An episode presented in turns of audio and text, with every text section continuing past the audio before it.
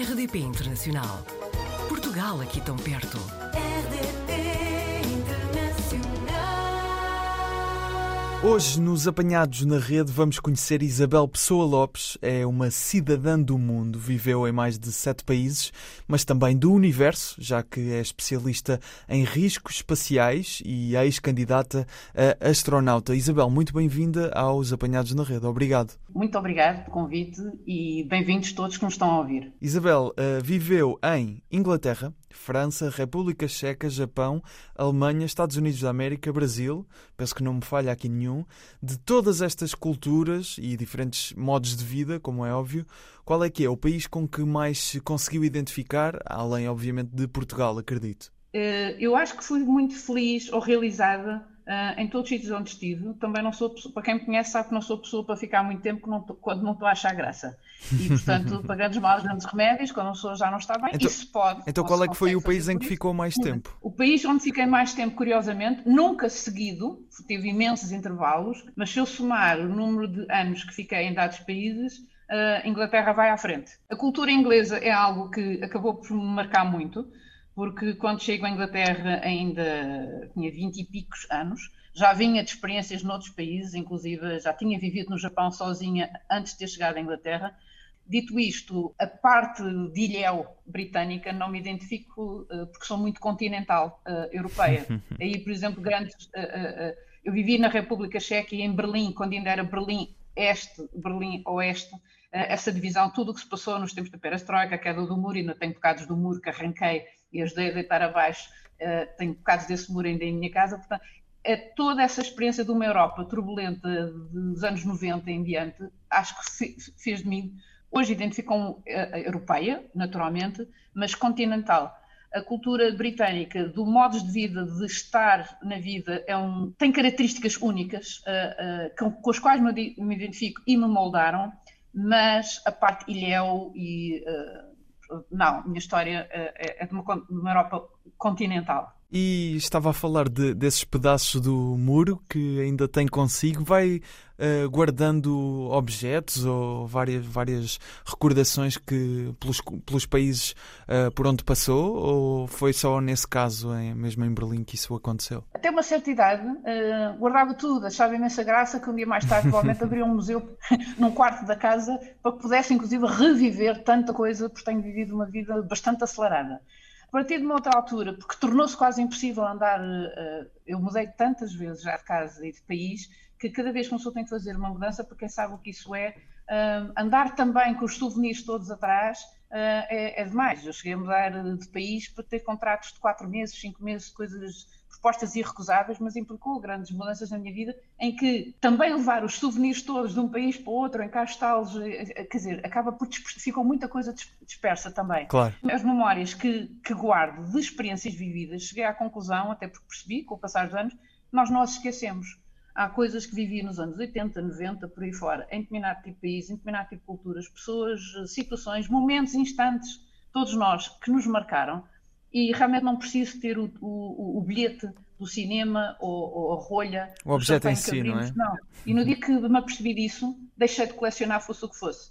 Portanto, acabou, acabou os souvenirs. Se calhar tenho souvenirs realmente até uma certa época da minha vida e agora não. Durante estes anos em que viveu em vários países, principalmente pela Europa, não é? Diz que é muito continental, Sim, digamos. Na Europa, passei bastante tempo passei bastante tempo também na Ásia e no, no, nos Estados Unidos, de, tive já incursões pelo Brasil, que lá está, outro grande exemplo, quer dizer, um país que quando fui embora de Portugal em 1991, a ideia que tinha do Brasil era aquilo que nos chegava a Portugal pelas telenovelas e que eu repudiava, e quando tenho que ir em trabalho, olha, digo-lhe tão somente isto, ia em trabalho por um mês e meio, quase que me despedi e fiquei quase quatro meses no Brasil porque fiquei rendida a todo um país, a toda uma cultura, a tudo o que vivi no, no, Brasil durante aqueles quatro meses, as pessoas à minha espera em Inglaterra, em riscos de, de, de ser despedida.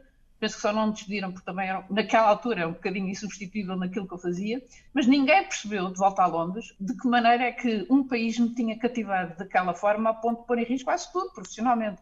Tive que ir, interrompi essa estadia para ir a Washington, realmente tentar salvar uma série de coisas de contratos para que não fosse despedida em Londres, mas olha, aconteceu-lhe uma, aconteceu uh, uma experiência semelhante com mais algum país ou foi só mesmo com o Brasil que foi assim uma paixão intensa, diria?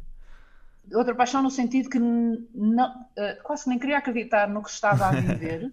Quando chego pela primeira vez à República Checa, que ainda era a Checoslováquia, ainda sob domínio russo, quer dizer, com aquela idade, ainda nem sequer de 20 anos tinha, não me tinha apercebido nunca em Portugal do que era poder ter que viver com situações em que o indivíduo não pode falar à vontade, mesmo em casa, uh, na altura fiquei em casa de familiares de Milan Kundera, que já estava exilado em Paris, e para podermos falar à vontade de política tinha que ir para a cozinha, tínhamos que ligar as águas todas das torneiras para fazer barulhos, porque, e falar muito baixinho, e eu nunca tinha experimentado, quer dizer, uma coisa era ler nos livros e ver nos filmes, outra coisa era estar a viver assim. Claro. Não se podia tocar discos ou não se podia pôr cassetes de determinado tipo de, de grupos estrangeiros. Eu cheguei à República, à Checoslováquia, na altura à Praga, carregada de, de cassetes Bob Dylan e uma série de coisas que eram os meus fãs, os meus fãs musicais, no sentido, era o que eu ouvia a toda hora. E não, não podia, eu começava a tocar aqueles cassetes e vinham logo a correr pela casa fora, não baixa isso, os vizinhos podem ouvir. E dizia, então, mas é uma forma de ouvir Bob Dylan? Não, não, não, não, podemos ser todos presos. E às vezes, em espaço de uma semana, uma pessoa saía à rua para ir comprar pão, voltava à casa e a casa tinha sido toda revistada de alto a baixo pela polícia, quer dizer, porque alguém tinha dito que existe um estrangeiro a viver agora temporariamente no prédio.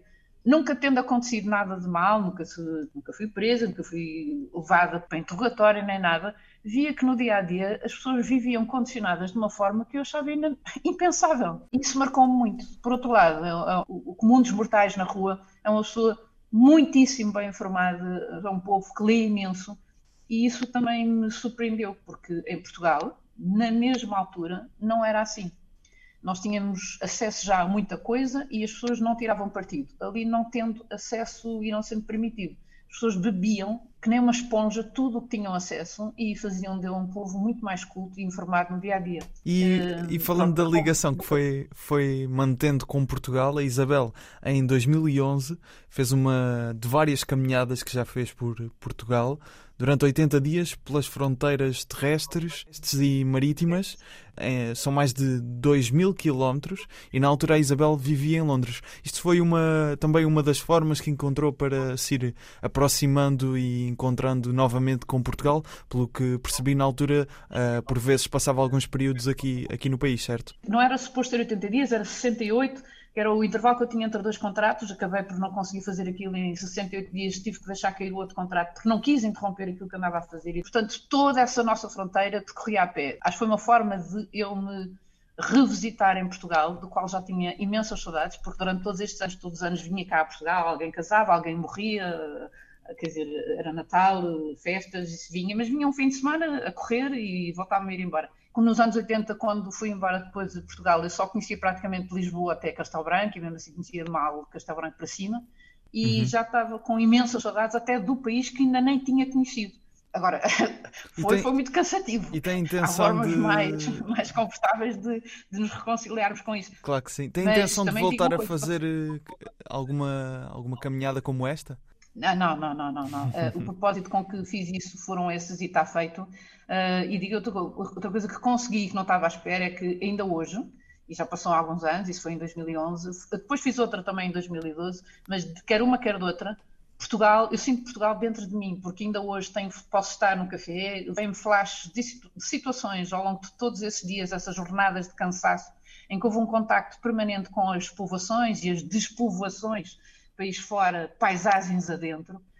Claro. Um, mas tenho Portugal dentro de mim. Essa é uma coisa curiosa, eu não consigo descrever isso a muita gente que não tenha feito coisas semelhantes, mas tenho Portugal, todos os vestidos, todos. Às vezes, quando dizem, ah, eu gostava de ver não sei o quê, ah, eu sei, que... olha, vai antes à quarta-feira, porque há lá um mercado e sobes acima da escola. E pessoas, mas como é que tu sabes que há lá um mercado e acima, da... porque já lá estive. E é daí que tem a paisagem mais bonita sobre a aldeia e, e, este tipo de coisas não estava à espera de que tivessem perdurado tanto, tantas memórias, ainda passados estes anos todos. A Isabel não é só uma cidadã do mundo, é também do, do universo, por essa parte mais profissional.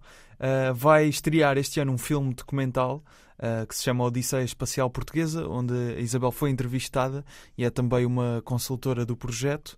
O filme vai estrear dia 9 de outubro deste ano e fala exatamente desta, deste aspecto de, de Portugal ser um, um, país que foi para lá de muitas fronteiras e a, a espacial ainda não, ainda não tivemos um, um astronauta português. A Isabel foi candidata a astronauta. Porque é que acha que devemos ficar a conhecer este, esta Odisseia Espacial Portuguesa neste filme? Porque é que é importante Portugal uh, conseguir ter um astronauta português? Porque eu acho que a nossa alma lusa tem algo de argonauta. Pode ser aquanauta, pode ser astronauta. E, e, temos em nós uma bravura e um engenho em descobrir, em explorar, em resolver, em ir mais longe, que eu acho que há séculos não morreu desde os descobrimentos. Provavelmente, e não é desde os descobrimentos, é que o que nos fez grandes na época dos descobrimentos provavelmente ainda está vivo dentro de nós, mas está dormente. Portanto, ou nos dedicamos à exploração oceânica, que seria uma excelente aposta, porque nós somos rodeados pelo mar uhum. de, do mundo. Portugal é mar, em não todos é? os países. Uh, pois, eu também acho. Mas até o próprio planeta, se formos por aí, o planeta erradamente chama-se Terra, mas devia-se chamar água, porque 70% é água. Mas uh, voltando ainda à, à, às Odisseias, eu nunca trabalhei com portugueses, nem nunca trabalhei em Portugal, mas sempre que me cruzo com portugueses, há, temos um engenho de a maneira como resolvemos ou arquitetamos as coisas, ou como pensamos resolver as coisas, que muitas vezes e erradamente pensamos, ah, pronto, é o desenrasca. O desenrasca é algo que os alemães raramente conseguem reproduzir, os japoneses são incapazes. Portanto, este do desenrasca tem muito valor, levou-nos muito longe, temos tido soluções não tendo recurso, temos sido capazes de resolver coisas de forma engenhosa. Eu tenho um imenso orgulho no nosso espírito genial para as coisas. Chamem-lhe desenrasca ou não, mas eu acho que é, é de um valor que, que, a, a que se dá pouco valor. E acho que em relação ao espaço ou em relação ao oceano, temos tudo, não nos falta oceano para explorar, não nos falta gente capaz e gente muito conhecedora destas áreas, e na área espacial é a mesma coisa. Na altura em que eu me candidatei astronauta, já houve agora mais recentemente um outro concurso, ainda temos uh, bastantes portugueses a concorrerem, nós tivemos centenas de portugueses a concorrer para ser astronauta pela Agência Espacial Europeia, e ainda temos portugueses na corrida, portanto ainda não, portanto, não ainda, foram todos eliminados. É, exatamente, ainda é uma hipótese. Isabel, muito obrigado por eh, ter partilhado connosco toda esta rica experiência. Obrigada a todos por nos ouvirem e ouçam qualquer lamúria que haja no dia a dia, não desesperem, o planeta é lindíssimo, vivemos uma única vez até prova em contrário, desfrutem, assobiem, continuem a andar para a frente, porque o futuro é sempre para diante. Portugal ao alcance de um clique facebook.com barra rdp internacional. Portugal aqui tão perto.